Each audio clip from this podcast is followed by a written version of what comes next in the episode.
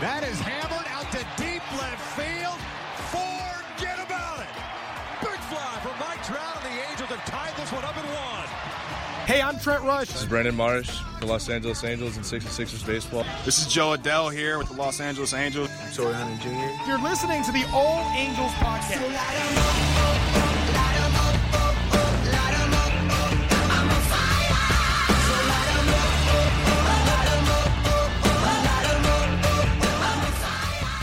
What is going on? This is Dan Garcia from the All Angels podcast, and uh, this is the Christmas special. Hopefully, you guys listen to this either um, on the way somewhere for Christmas or maybe on the way back somewhere for Christmas. But it's, it's a really cool episode. Um, I am going to talk about a little bit about what has happened the last couple days since last we talked, winter meetings, signings, and all that stuff. But at the end of this podcast, I was able to sit down and talk with Mark Gubicza. And if you guys follow him at all on Twitter, you understand how much this man loves his Christmas. Not just Christmas, but but holidays in general, but especially Christmas. So, uh, you know, I, I kind of talked about this interview in past podcasts, but um, it was really, really fun. Something cool to do. Uh, I love Christmas. I love the whole family atmosphere and everything that kind of comes with it. So uh, I thought it would be a good idea to put kind of a Christmas episode. But like I said, um, I'll get into what has happened angel wise now, and then the Mark Gubicza part at the end. So obviously, the big news since the winter meetings was that Anthony Rendon signing by the Angels. Um, personally, I thought it was a, a, really good signing considering what happened with Gerrit Cole and how much he signed for, and him going to the Yankees, and the fact that the Angels were able to pivot so quickly. I'm talking like 24 hours from going into Cole, realizing they weren't going to get Cole. Um, I didn't want to spend that money to get Cole. To turn around and getting Anthony Rendon, a All Star, um, third place this last year in the MVP, a really really good third baseman, not only for his bat, not uh, but also for his glove. And I, I, think it's pretty easy to say this might be the best player um, Mike Trout has ever played with since being on the Angels, since being called up, since you know having his incredible stretch. Anthony Rendon is definitely the best player he's played with uh, all around. I'm talking defense, uh, offense, everything. So, you know, he got introduced Saturday, the 14th of December, I believe, uh, in Anaheim. Uh, very interesting to see the kind of reports coming out that he wanted something close, uh, close knit. You know, not the big fanfare, so limited amount of reporters, uh, no public access. Um, but they did put it on Fox Sports West, which was cool, and then you were also obviously able to see it on uh, like Facebook or Twitter or anything like that. But uh, to begin the press conference, this is what he had to say. well, they didn't give me a warning that I was supposed to come up here and speak, so I'm going to blame Scott on that one. Uh, but man, this is just really exciting. Um, Scott and I were talking about it earlier uh, when the whole process was going down, and um, I mean, the fact that Arte and Carol were adamant about uh, reaching out to Scott and saying that he, they really wanted me to be a part of the Angel organization. Uh, that means so much to me and my family to to have that respect, to, to feel wanted, to, to want someone to come be a part of your family. And uh, that was one important thing that we always talked about when trying to look for an organization where we wanted to head to or stay at was a family atmosphere, somewhere that we can and plant our roots in, uh, build a foundation, and just uh, grow our family together. That press conference to me came across as him being very, very family oriented, very uh, not look at me, very much and kind of like that Mike Trout um, mold where he's not looking for the attention, he's not looking to. Um, be super flashy and, and be out in a bunch of commercials and all that stuff, but just looking for like a solid place to kind of like he kind of like he said uh, put foundation down for his family and and for people that saw uh, the press conference. Already has an adorable little girl and, and one on the way, so definitely you can tell the family thing was very uh, important to him. And something that caught my eye and, and it caught a lot of people's ears was, I believe, a reporter. I can't remember who exactly asked the question, but kind of talked a little bit about why. Um, what was the angel? Why was it the Angels over the Dodgers? And, and this is what he said. Uh, not necessarily. We didn't want to play with them. Um, it was always a team that we thought and we considered just because you know Dodgers are always in the postseason. They have a terrific team. Uh, you know they're built to win. They have a lot of great guys coming up in the organization. Uh, but in terms of just the way that we've heard ab- about how the organization is, whether you know the Hollywood lifestyle or whatnot, um, it just didn't seem like it would be a fit for us as a family. Um, so nothing against them as the as an organization. We still loved meeting with them. We loved uh, just having those conversations. But in the end, it was what's best. What we thought was going to be for our family. So that was really interesting to see and hear. I kind of take it as, you know, let's be honest. You you watch a Dodger game on TV. There's a bunch of movie stars, music stars, just you know, kind of pop culture people there. You know, he probably doesn't want to go and have to worry about shaking hands and taking photos with all these like high end celebrities. He just kind of comes across as a guy that just wants to come out there, just play, um, get the job done, and go home. And doesn't want to have to do a whole bunch of the other stuff. Kind of like Mike Trout, like I said, um, not looking for the big commercial, not looking for the big uh, partnership and and like you know a certain kind of industry or anything like that. So um, very cool to hear very cool to see. So again, that's the Angels' big acquisition so far uh, this offseason. Again, plenty of time to move, plenty of time to uh, sign guys. Uh, as we record this on the 20th, or the, sorry, the 19th of December, I jumped it again. You probably listened to it on the 20th. Um, the Angels have reportedly reached a deal with Julio Teheran and Jeff Passan uh, is the first to report it. One year deal, $9 million. Um, this goes with the um, uh, Dylan Bundy trade that happened um, earlier in the offseason. Again, two guys that have a history of putting innings together and, and able to go 160 for the year, 165 for the year, 170 for the year, something that the Angels have desperately lacked the last couple of years. That pitcher that, you know, not maybe not necessarily is a um, shut down, doesn't allow any runs kind of guy, but just someone that can be respectable enough to where he can get you into the sixth inning, get you into the seventh inning. Where again, Angels had such a big problem with that going last year, and I think again the um, pitcher with the most innings last year, the only pitcher with over hundred innings was was Trevor Cahill, and he's no longer on the team. So. Um, is it a sexy pickup? No. Is it a pickup that's going to make this team a contender? No. But you you put that together with the Bundy trade. You put these two guys together at the back end of rotation, able to eat up innings. I, I think that's what the Angels are going for. There's still plenty of talk out there. There's still plenty of um, possibilities of getting a Dallas Keuchel, uh, a, a Ryu even. Those can still come down the line. I think now it's kind of going to be one of those, and then possibly a trade um, market, maybe getting a little bit closer to spring training, but you know what? I've been wrong about so much stuff this offseason. I thought uh, the certain blitz of big name free agents was going to last or be into the new year, and that popped off one, two, three, back to back to back. So if something happens between now and New Year's, do I expect it? No. Would I be surprised? No, because it just seems like a totally different market than what it was um, last year or even the year before. But as of right now, I think the Angels are in a good spot. Again, you sign Anthony Rendon, he's going to upgrade your offense. He's going to upgrade your defense.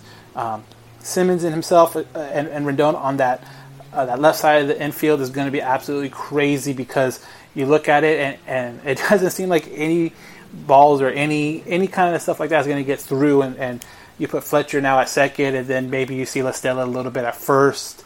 Um, you know, maybe he starts taking ground balls there. Maybe you start seeing that in spring training. Maybe that's something where um, going into spring training, maybe you'll start seeing reports from guys saying, "Hey, you know, today at practice, and uh, Tommy La Stella is taking first base um, reps or, or, or, at bats and, and, fielding practice and all that stuff." So again, um, if that happens, and him and Albert are kind of that one-two punch, you want to say at first base.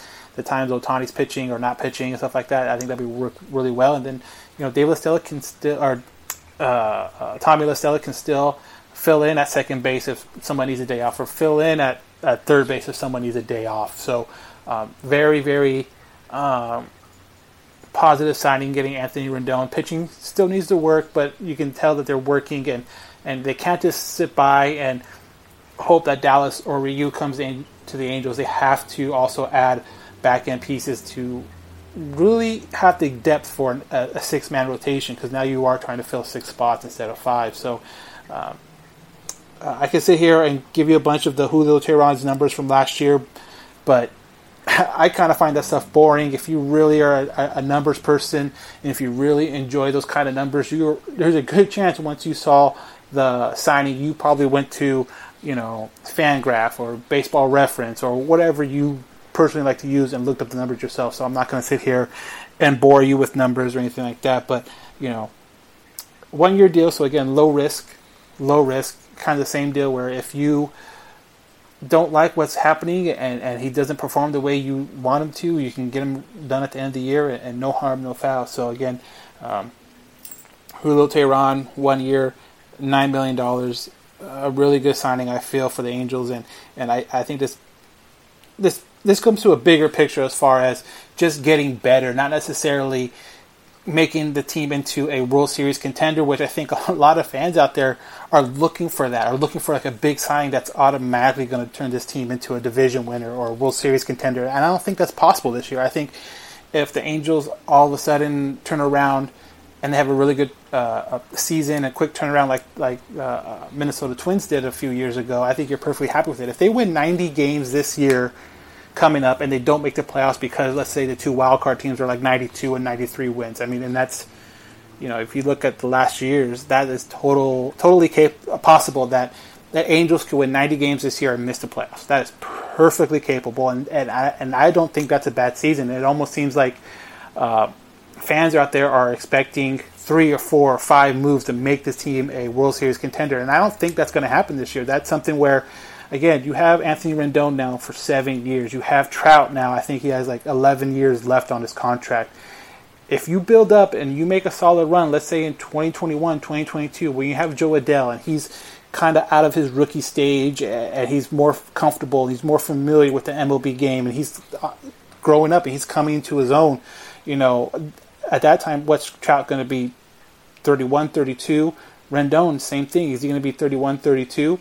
Um, by then, you probably have Marsh in the outfield with him, him also coming to his own. By then, Albert Upton off the books. Now you can probably get another top end free agent, and and hopefully with the guys that they have now in in the farm system, pitching wise, like a Sandoval, like a Canning, um, you know, hopefully a, a, guy like Chris Rodriguez, where there's a really lot of good talk, but he just has not been able to stay healthy. Hopefully that's behind him now, and then in two three years he's able to debut in the majors it's a lot of what ifs, but it's also I think the more realistic route of the Angels than signing three or four dudes this offseason, making a trade, and then all of a sudden, boom, making a World Series. Like I don't think that's possible. I don't think that's realistic, and I think fans have a cr- absolute crazy, crazy expectations if that's what you think. If you think they're going to sign Dallas and trade for um, Boyd or, or or or even if they would have got. Um, uh, Kluber. Like I, I, still don't think this team still has a, enough holes where it's not going to happen. But again, you put Jo Adell in this year, you let him mature for a couple years. You put Marsh in there, maybe next year, let him mature for a couple years. Now you have an outfield, a really really good outfield, and a very good uh, infield, and, and you address the pitching as you see needed. If if Canning takes a big step, then that that pitching isn't going to be as big of a deal. If Suarez, a Sandoval, if all these young guys that are all under 30, I think a lot of them are under like 27, 28, if they all take steps, then this pitching staff could grow as one and, and be a really good unit moving forward. But again, to kind of sell out for this year, I, it doesn't make sense. You, you, you upgrade where you can, but you can't mortgage the future because of it. And, and that's why I think being a GM like Billy Eppler, like a lot of these guys in major leagues, is such such a tough job because not only are you trying to build a team for the now because your job depends on it, but you can't mortgage the future for it though either because then you put yourself in a situation where okay, yeah, you might have won something even if it's just a playoff, you know, two or three playoff appearances and maybe a division, no World Series, but now you went all in and now you have nothing to show for it. Uh, prospect wise, you know, young guy wise, and everything kind of dries up. And now look at you. Now you have to rebuild a, a farm system from scratch. So, you know, I think Billy's doing a good job of trying to build a winner now, but not mortgaging the future to do it. Because if you mortgage the future now, great, you might have a good one or two year run, and maybe for Angel fans, that's all they want. It's just a one, two year run, and then forget what happens five years down the road. But it, it's just going to be really hard to build a team that quickly with what the Angels have in the farm system and what they are limited by big contracts already on the uh, on the books. And then again, once Pujols comes off, once Upton comes off, you slide in Marsh, you slide in Adell. Those are going to be very affordable contracts because they're all going to be um, you know, depending on what your timetable is, either pre-arbitration or arbitration years, and and, and from everything you see, you know, Jo Adell definitely has all-star capabilities. Brandon Marsh definitely has all-star capabilities, and and Trout's is going to keep on being Trout, especially now that he has more and more uh, protection around him.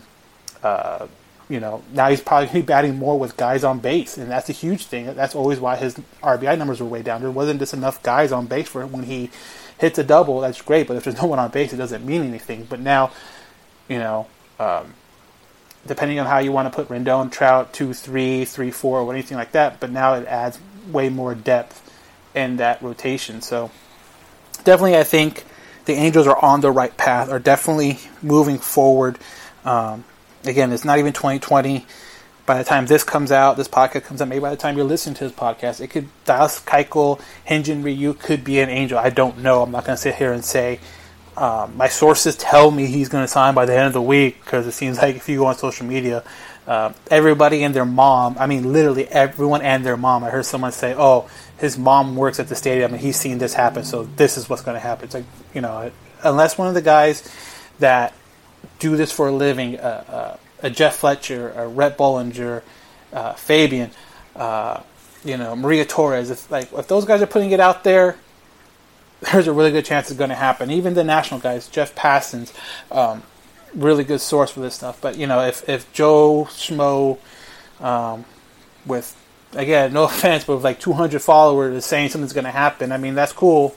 Maybe it does, maybe it doesn't, but it doesn't really. It's not going to blip on my radar. But you know what? a lot of people have mixed reactions about how this offseason is going. I've seen a lot of good, I've seen a lot, a lot of bad, but I think the biggest part is to realize what your expectations are and, and, and do you really think it's realistic that the Angels can make the playoffs with what they have? No, but are they better than what they were last year? Yeah, and I think that's a positive way of looking at it. And, and people will bash you for being too positive. People will say your head's in the clouds and this and that, and, and that's fine. Let them do that, and, and that's mostly on Twitter because most of these Twitter guys won't come on and, and, debate you. They'll just hide behind a keyboard, which is fine. That's part of Twitter. That's what kind of makes it going. But um, you know, I, if you guys ever want to come on and and talk, you know, you can DM me directly. I mean, my my Twitter, my Instagram is not hard to find. It's connected to a lot of the Halo Haven sites, so maybe we'll can have a spirit debate. But as of right now, as of December 19th, the weekend before Christmas, uh, I really am liking what the Angels are setting the foundation for moving forward, not only for this year, but uh, 2021, 2022, 2023. So, now that that rant is over and I've got that off my chest, we are going to do the little commercial break. We are going to play the Mark Gubicza um, Christmas spectacular, if you will. And uh, we also talk a little Angels. He was at the Joe Maddon interview. And kind of going on for what I was talking about, we did have some time to talk about um, Griffin Canning and Patrick Sandoval. Just two young arms that really caught my eye last year and what his thoughts about them last year and what you can expect and what he hopes for the years coming up. Um, and hopefully them taking a step forward. So again, go to commercials, Mark Gubicza, and then we'll tie it all up at the end. So we'll be right back.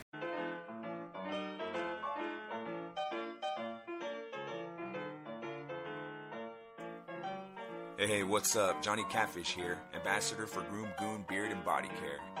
Are you tired of your beard feeling rough and not so fresh? Do yourself a favor and do what I did and check out www.groomgoon.com. Groom Goon carries a variety of beard oils and beard and body soaps that will leave your beard feeling soft and smelling great all day long. Don't just take my word for it, go check it out for yourself. Again, that's www.groomgoon.com. And at checkout, use discount code CATFISHTheGoon, all one word, CATFISHTheGoon, and receive 15% off your purchase. Why choose Groom Goon? Well, because your beard deserves it.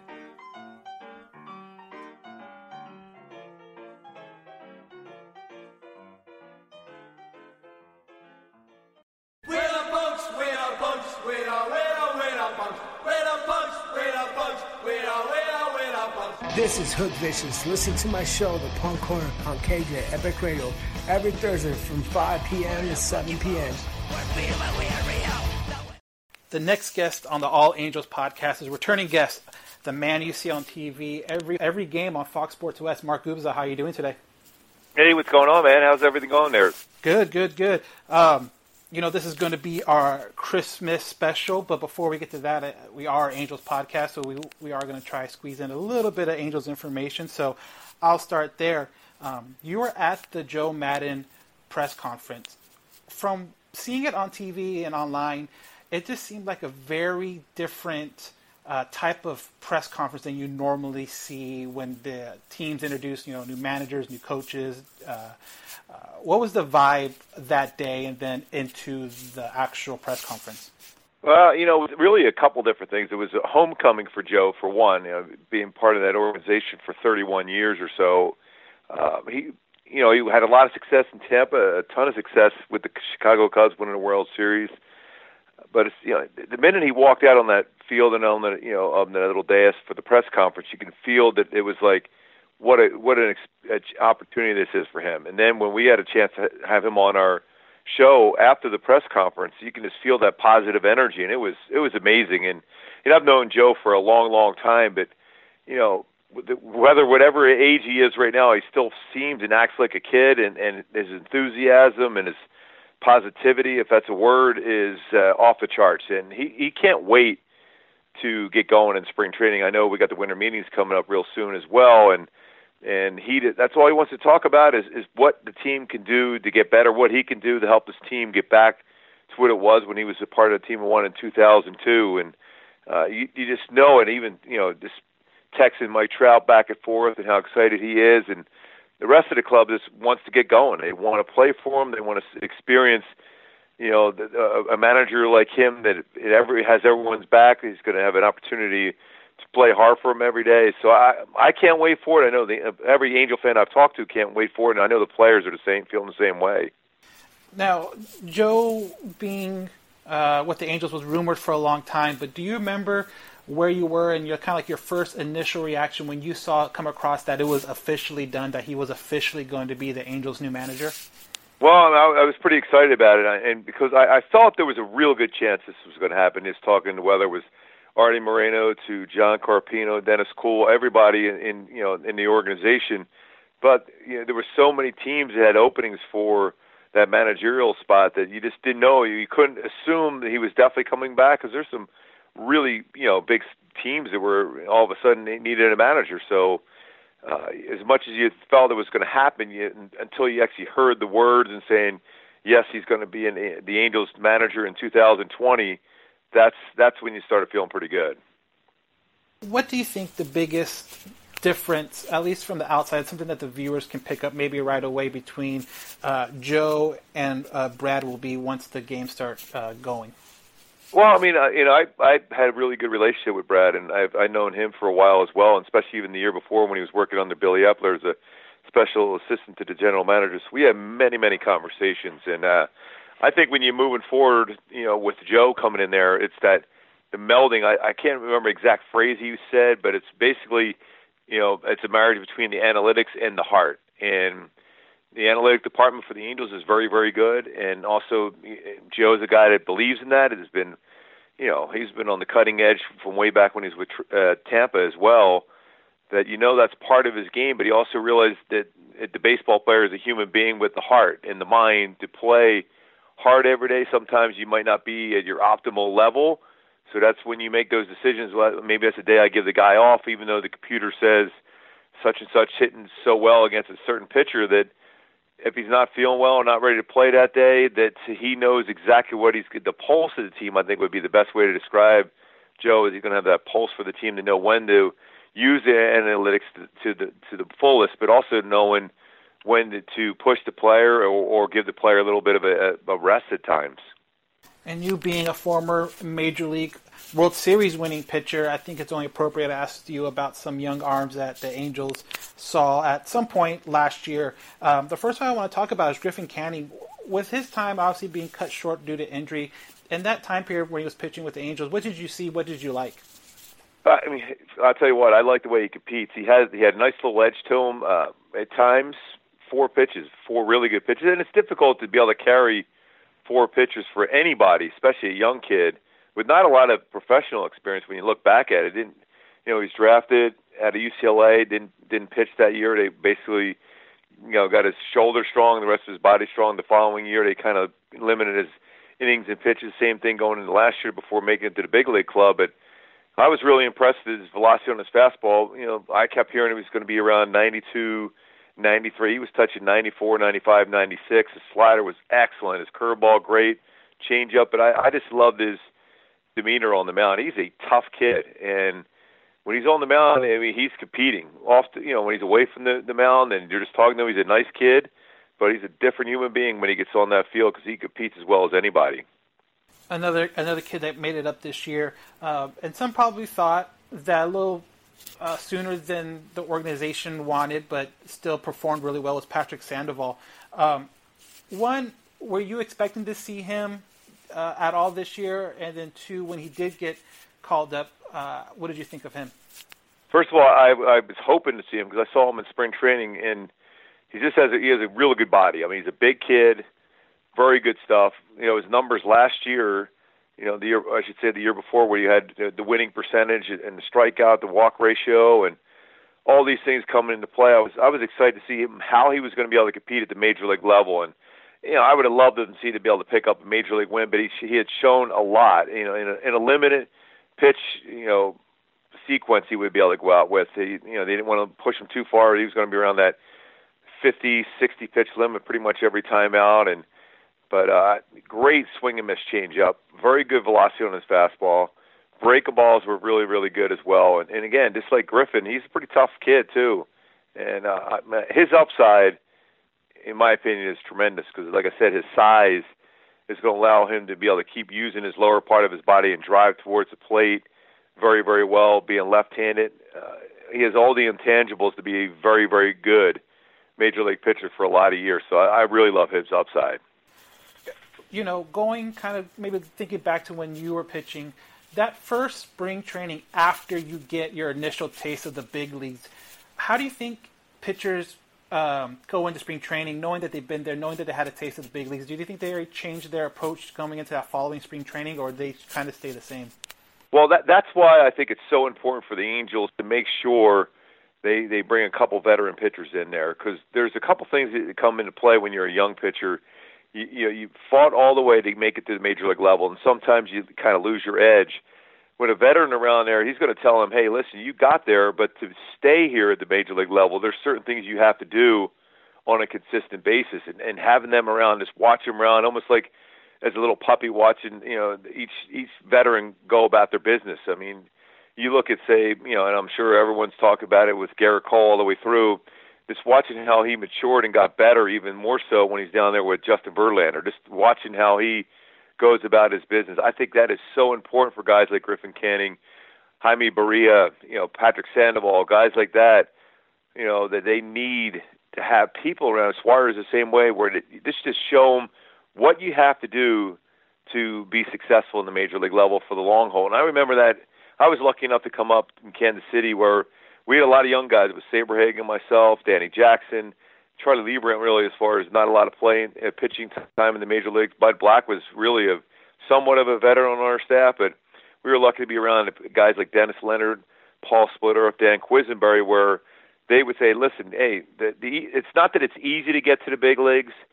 But it's much easier to get to the big leagues than to stay there for a long period of time. You have to do certain things to make sure you're always there, not only physically, because that that that kind of is not all that hard to do, but it's the mental part of it. How you have to always be hungry each and every spring training, and I think that's really really important for you know for Griffin and for Patrick it, to come when they come into spring training. Don't assume you got a spot in the major league level. Even though they might have one, you can never assume that's it. That way, you always are hungry, trying to learn, pick up another pitch, learn how to be a little bit more consistent in the strike zone, find a way to get some quicker outs so you're in that position to pick up W's in that sixth and seventh inning in games. So all those things come into play, but the best way to do that and learn that is from being around veteran pitchers. That's great angel talk. But now, the main reason I had you on, it is the holiday season. If anyone that follows you at all on Insta or on uh, your Twitter, Mark at Mark Gubicza knows that you're a, a fan of Christmas and just kind of the holidays in general. I want to ask. First thing I want to ask is where that come from? Is that something you had growing up? Something that your parents put in you? Where where did that come from? Well, I mean, my mom was uh she was an incredible Christmas enthusiast. Uh you know, we start she started decorating, you know, soon as, you know, we got it's a little bit different now. I'm a little bit cr- more crazy than she even was when it came to decorating. She waited till like that day after Thanksgiving and then boom, everything was up and uh my dad was a mailman, so he was extremely busy during that time of the year because you know, as, as you well know, all the stuff getting delivered in the mail, even before then, before Amazon and all these other things, everything was delivered on the mail. No UPS or FedEx, none of those things. So everything was by the postal service. So he was in, incredibly busy, but also he would come home after work, even though he was walking and walking all over the place, delivering packages and, and envelopes. That uh, just the people, the smiles they had on their face, and the stories that they were so excited they got these letters or these packages he was able to bring that home, even though he was extremely tired. But my mom was like unbelievable with all this stuff, all the decorations, and I still have a number of things that from their old, you know, my old house back in Philly, where I have here out in California.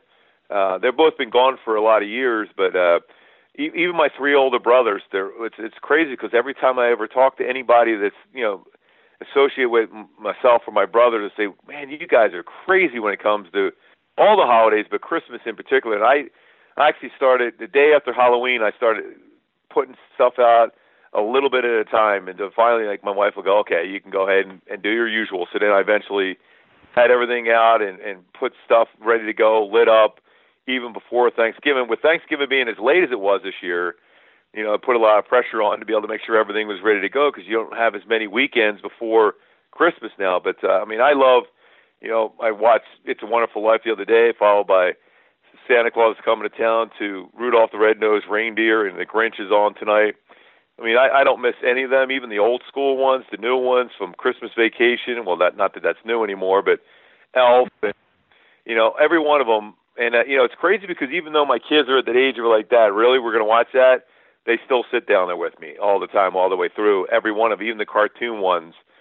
So that's what I did with my mom and dad. Literally, I could be out playing basketball or hockey up at the schoolyard back home in Philly, but I knew once eight o'clock came around, I was running home because that you know that was before you know these shows were on a thousand times a Christmas season, or you can get them on VHS and all this stuff. So you had to make sure when they came on you weren't missing, and I never missed it no matter what. Even though my buddies at the schoolyard would go, "Now where are you going now?" I said, "I got to go home and watch that," and, and they like laughed at me, but before long they were running home doing the same thing. That's great. Uh, you know, with Christmas, like you said, Thanksgiving being later this year, and starting from October, from from Halloween till when is okay? Started Halloween. When is the final like? Ta-da! Like it's like uh, I believe it is uh, the Griswold, and when he flips the switch and the light, and then the the lights go on, and it's just a huge thing. When is that final kind of ta-da moment for you? Like when is that around? Is that after Thanksgiving, before Thanksgiving, when everything's out there and then just ready to show off? Well, I would love to say it's after Thanksgiving because that would be like like I, always read on Twitter and stuff like that. Like, I can't believe they're playing the Christmas music already, like on Coast One and Three Point Five. As soon, I mean, they were even putting it on earlier and earlier, and I was like, all right, I'm I'm pretty pumped up. So I was, as soon as that music's getting started on on the radio, which you know I, am I'm, you know, I'm sounding old again. I, not many people listen to radio as much anymore either. They're already they're listening to their phones on their cars and all that jazz. But um, I was as soon as that music was playing, I was already done. So I have to admit, I was well before Thanksgiving. As much as I hate to say that, I was well before Thanksgiving. now, you being you know a, a, an athlete and everything like that, is there a certain part of you that competes with, say, your neighbors if you know your neighbor next to you gets a brand new whatever display? Is there some part of inside you where you're like, "Ooh, I have to go out there and maybe get something new"? Uh, yeah, you're always one. It's almost like every one of those uh, Christmas movies out there where you're trying to compete, make sure your lights are as good, if not better, than your neighbors. But uh, as far as the outdoor lighting part, I don't go as nuts on that, even though I had that. My lights were already up well before Thanksgiving, and they were on. I think the 21st this year of November, they were already on. But uh, and I've noticed a, a number of houses around the neighborhood too have been on the last couple of days, which is earlier than normal. But uh, like I'll, I'll try to find some like old school, you know, fairly good size figurines I put out there in my in my front yard too. I got these things at uh, off a catalog one time. They're three elves, and and they're pretty good size elves. So I have them out in front. I have a obviously a couple Frosty the Snowman and things like that all around. So I do that, but my main part of it is is all the stuff I have in the house. Like I said, I have some old school stuff from my parents till the very you know most you know modern of uh, Christmas decorations, and I and I do everything myself. I mean, every, you know, my son will help me out on occasion but uh, I'm, mo- I'm mostly doing it. And I, I go in different phases because there's it's not easy getting up and down from in the attic and all the other stuff. I'm thinking to myself of Clark Griswold waiting for that ladder to come down and hit me right in the head as I as I pull that down many many times. So getting up in the attic and I have three or four other different areas in my house where I have stuff stored that uh, you know it it's a process. It's, I can't get I there's no way on earth I can ever get it done in one day. So it takes me two or three days to get everything set up. I, I kind of switch some things around so it make it look like it's completely different than the year before. So, but it's it's something I I, I love to do. Uh, when, when people come over or when the kids, you know, see that once again, because my one girl is over in in Kansas, University of Kansas, so when she comes home, she just goes nuts seeing it all over again. So it's it's great. And my oldest one, she's married, so she stops by you know, once a week and and just to see the smile on their face. And she's turned into exactly where the way I am because she had her house with her uh, with her husband decorated up well before Thanksgiving, and she sends me pictures. So it's kind of a and my son's the same way, and, and, and my daughter's already you know she decorated her place out in her house uh, out apartment I should say out in KU right away too. So it's kind of something I think they're all a little that tradition will carry on that I learned from my mom and and she learned from my my grandmom as well that she you know, made sure they had incredible decorations. I have a couple decorations from things from my grandfather who came over from Hungary, believe it or not, back in well, I guess it would be the early nineteen like nineteen nineteen or so, and wow, that's really and I have a couple little things like that still around. I kind of keep them in areas where I, I can make sure that it doesn't get messed up or you know get knocked over or anything like that. So I have some old school stuff yet uh, and stuff that have a lot of meaning to me, especially because all of them are gone now. They've all been gone for years. That I still, when I bring them out, it feels like they're still part of my our Christmases here. You talk about the interior of your house. Are we talking multiple trees, different trees in different part of the of the house, or how many how many trees? If we walk into the Mark Gubicza household, how many trees are we are we seeing? Well, I mean, there's uh, I have a number of different trees throughout the house, and I have them. You know, it could be smaller ones, bigger ones, you know, different colors and stuff. So, oof, I'm trying to think. Uh, three, four, five, six, seven, eight, whew, maybe eight or nine, maybe ten. I might even be on the low end, but uh, some of them are just a foot tall. You know, the main one about 12 feet tall, and then a couple other ones here and there. Yeah, spread out throughout. So you talked about your family and your daughters and your son. Uh, Christmas traditions are big. I mean, my mom loves getting photos of me and my wife like in matching pajamas in front of the Christmas tree. That's kind of like her thing. Is there any kind of tradition that maybe you've had when you were a kid that you try to carry on now with your family?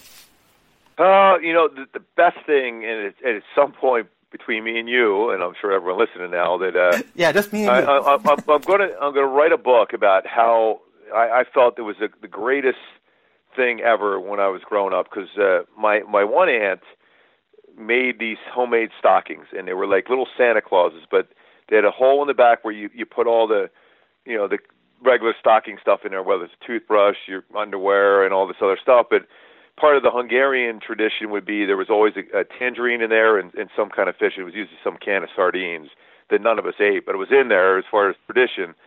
And my mom literally wrapped every single thing that was in my in our stockings in white tissue paper, so you couldn't even see it. So she would put it. They put them outside our bedroom, and it was, uh, it was we had two bedrooms, uh, three of us in one room and one in the other. It was a pretty small house. We grew up in Philly, and uh, literally we you know we go to bed. There was nothing there. They they did the stocking, and she wrapped that literally every night, putting it all together. Put it. I mean, obviously, put it outside when we were we were pretending we were asleep, and we had no tree, zero tree. Wake up in the morning. Here's a here's the tree, completely decorated with the presents underneath it, and I was like, I don't know how they did it. They did it for years and years and years. Where, you know, like I said, my dad was a mailman, so he's working Christmas Eve till six o'clock at night, still delivering mail. Yet somehow had the energy enough to hide the Christmas tree from us because, and he would wait because he always took around. He got the best bargain at Christmas Eve. I'm sure you can get a Christmas tree for nothing really, but it was always an, an amazing tree where here you are, you put it in the stand, put it in the house, decorating, putting all the bulbs and lights on it, all while we're asleep. And so I mean, this is all being done at 12 o'clock or later on Christmas Eve and the Christmas Day. So then we all walk down in our Christmas pajamas. I'd be the last one because I was the youngest all four of us will go down, and then it, and I still remember just the look on all our faces when you see this tree. It didn't even matter what kind of gifts you got, really, because you see the tree, how beautiful it was, and then you, then you don't even you just at that point you're thinking, okay, Santa Claus did deliver the tree and everything else. That when you're younger, but just to see uh, and and look back, and go, how were they able to do that? And I, you know, my my older brother tried that early on, but he says, you know what, Ed, it was so exhausting, and there was no way he could do it. I can only imagine. So, yeah. yeah. So I still have. It's crazy because my aunt eventually made the same stockings that I had, and you know, it's really hard to describe because it's not a regular stocking where you would hang, you know, on the fireplace. It was like a little bulky little Santa, but it was all, uh, you know, basically cloth where you it, it stretched, so you could put a lot of stuff in there. And uh, you know, she made them all for my kids and stuff like that. So I still have it down there, and we still have, you know, we just got our matching pajamas in again, even with our because we have a dog now and and one for her too as well. So we'll have them. I don't know if I, I don't know if it'll make it out on Twitter or not. That picture Christmas morning, all of us in pajamas or not, but that'll remain to be seen. I'm sure somehow my my daughter or my wife will have it out on one of those other social media outlets. But it'll, it'll uh, be we'll, a leak. We'll see on that. Yeah, everything exactly. seems to leak nowadays, so maybe that be the next the next thing. Yeah, exactly. You know, and it's cool. It's something that the Angels have been doing for, I believe, a handful of years now. Is they're halfway to Christmas, um, you know, uh, weekend, and you get you know pretty involved in that weekend as far as uh, your dress. From I believe this last year you were the the bunny from uh, the Christmas Story, but also you've yeah. been Elf. You've been you know you and, and Victor have been like Jack Frost, the characters from Jack Frost. Um, you know, first, who comes up with the idea of what to dress up as, and how hard is it to get Victor kind of like, come on, let's let's you know do like a, a group thing? Yeah, you know, I usually, you know, I'll even, you know, um, I'm actually already thinking about what we're going to do next year, on halfway to Christmas, and uh, you know, Victor's been on board with it for a while now. It's like, you know, even the, you know, a number of the employees for the Angels just come around. They're thinking, God, these guys are crazy, but. uh I, I use I, I'll bring a couple of stuff I have from the house and put it in. and I'll decorate my the booth there as well.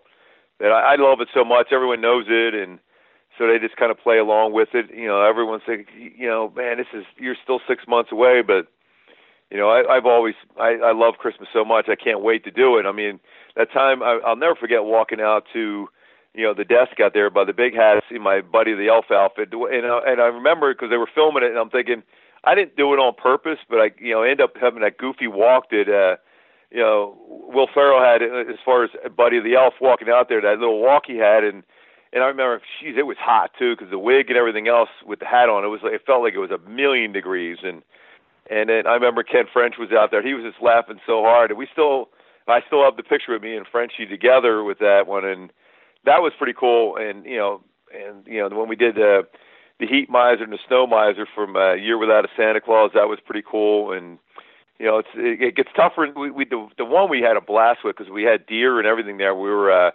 cousin Eddie and Clark Griswold. This was a while ago, and I had the you know the moose uh, you know cup there with the you know hold the eggnog and everything else, and had the the white shirt with the little black dicky, you know, underneath the shirt there to make it look authentic and everything else, and the white loafers and all the other stuff that cousin Eddie had, and and and Victor had the Clark Griswold you know shirt on, and and we even scripted out some pretty good lines for it. So it was it was pretty cool how we we set that one up, and and this happened to be where if you've been to the stadium there at that time, they had the deer and everything around, so they were all around us as well. So uh, it couldn't we couldn't get any better. So we'll have to try to come up with. I have some pretty good ideas, but I want to give it up and give it out so far for for next year. But uh, you know, last year walk, and walking out to the front desk with a, a rabbit suit on was that was pretty interesting as well, especially with the glasses and everything else. And I'm thinking, oh man. Uh, I don't know how good this is going to be because some people, you know, if you don't remember, it's you know, if you have tickets and you're just going to a game itself and you don't even realize it's halfway to Christmas, you're you're seeing some guy walking around with a uh, pink rabbit suit on. You're thinking, uh, what's wrong with this guy? Yeah, I mean, especially because you know the the the influx of of, of you know uh, foreign uh, fans come to see Ohtani and stuff like that, and if they come on this weekend and they don't realize what's going on yeah, it, it, could be kind of a, a shock to see a, a, a, six foot, you know, six guy over six foot uh, uh, in a pink bunny outfit would be pretty, uh, yeah. pretty shocking. I mean, holidays in general, you can't get away from the food. Uh, is there any kind of food that you might only have during this time of year, whether it's Thanksgiving or Christmas, that you really look forward to? Uh, you know, you know, besides the obvious ones, the turkeys and the hams and all that stuff. The one thing my mom did every time when the Grinch, this is the cartoon version with Boris Karloff uh, with the voice. Uh, she made homemade homemade oatmeal cookies. So I mean, and and she had a recipe, and she made them. I we we make them all the time. Me and you know my son loves to cook himself, so whenever that's on TV, we kind of try to correlate it, kind of keep that tradition going. But eh, oatmeal cookies for me are the most unbelievable thing, and yeah, so that would probably be my my must have during the during the I mean I can eat believe me I can eat oatmeal cookies all throughout the year but for whatever reason they taste way better at Christmas time for me so that that's the one thing I absolutely have to have is my oatmeal cookies during the holiday season.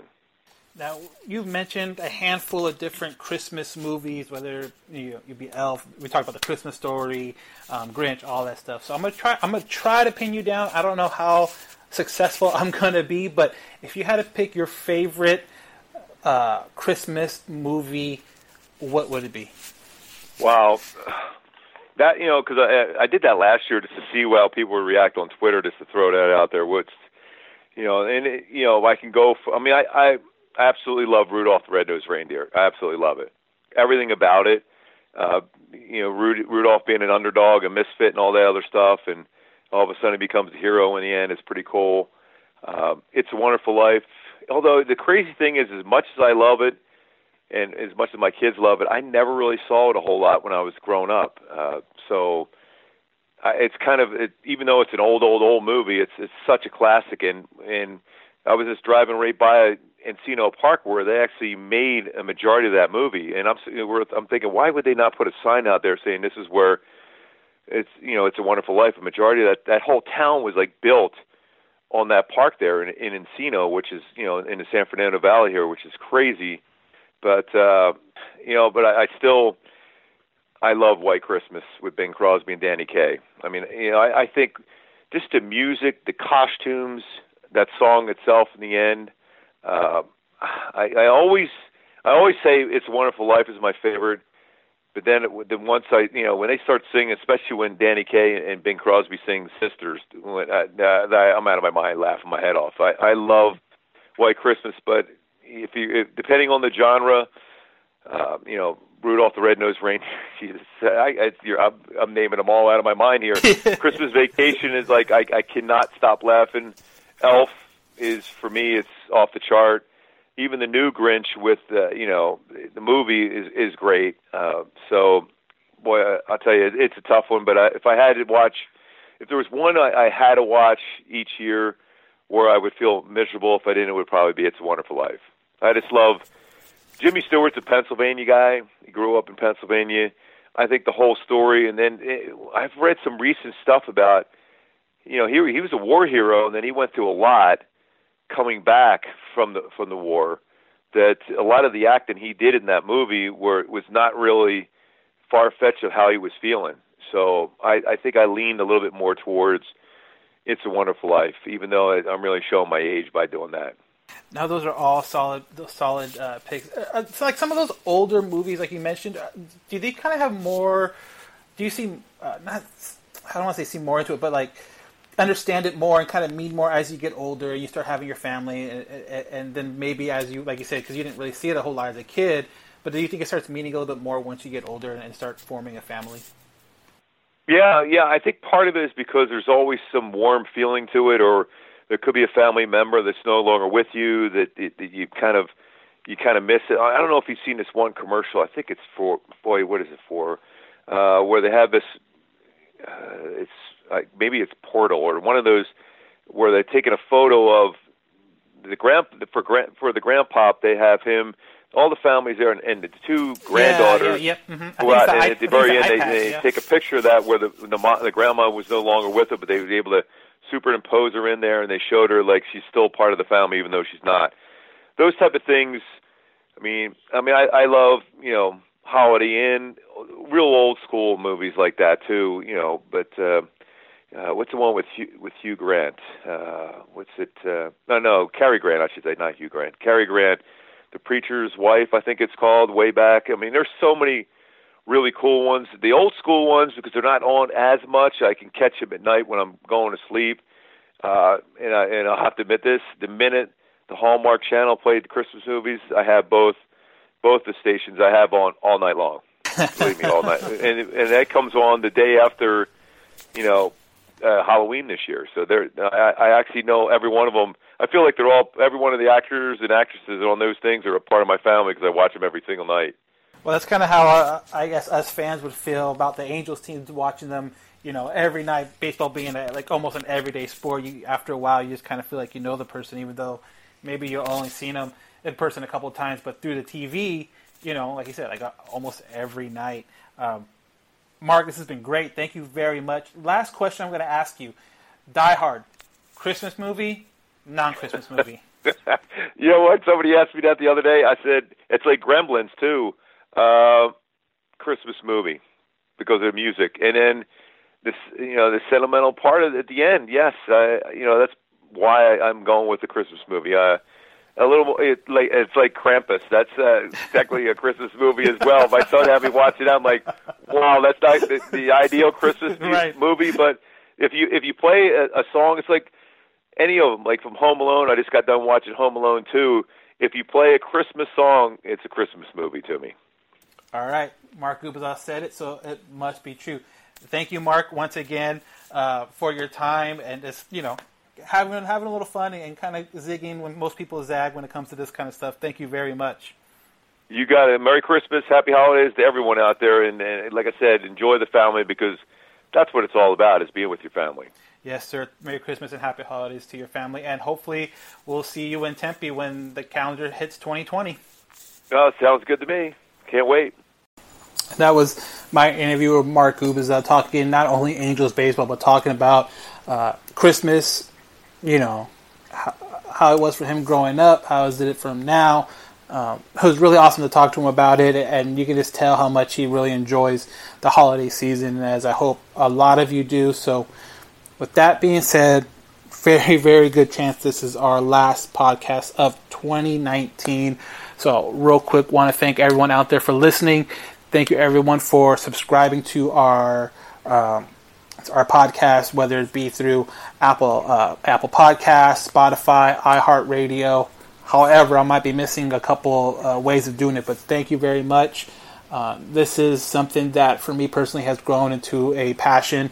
Not only just talking about Angels baseball and keeping up with Angels baseball, but being able to reach out to people like Mark Gubicza, like Brandon Marsh, like Chris Rodriguez, like um, Victor Rojas. You know, even the even the late Tyler Skaggs. You know, something like that sits with you, and and you know, it's you guys, the fans, that we see the response from it, and you guys enjoying it kind of pushes me a little bit more, pushes us a little bit more to make it better. So thank you. Um, have a great Christmas. Make sure you follow us on all our social media feeds. That's Halo underscore Haven on both Instagram and on Twitter. Um, I'm at Dan Garcia 87 on both Instagram and Twitter. Um, again, want to debate, want to talk, hit me up. Uh, DMs are wide open, and maybe we can work something out in the new year. But until then, I want to thank again everybody, all the fans, everybody that has been um, listening for the last couple of years, and we will see you in 2020. Merry Christmas and Happy New Year from everyone at Halo Haven and the All Angels Podcast.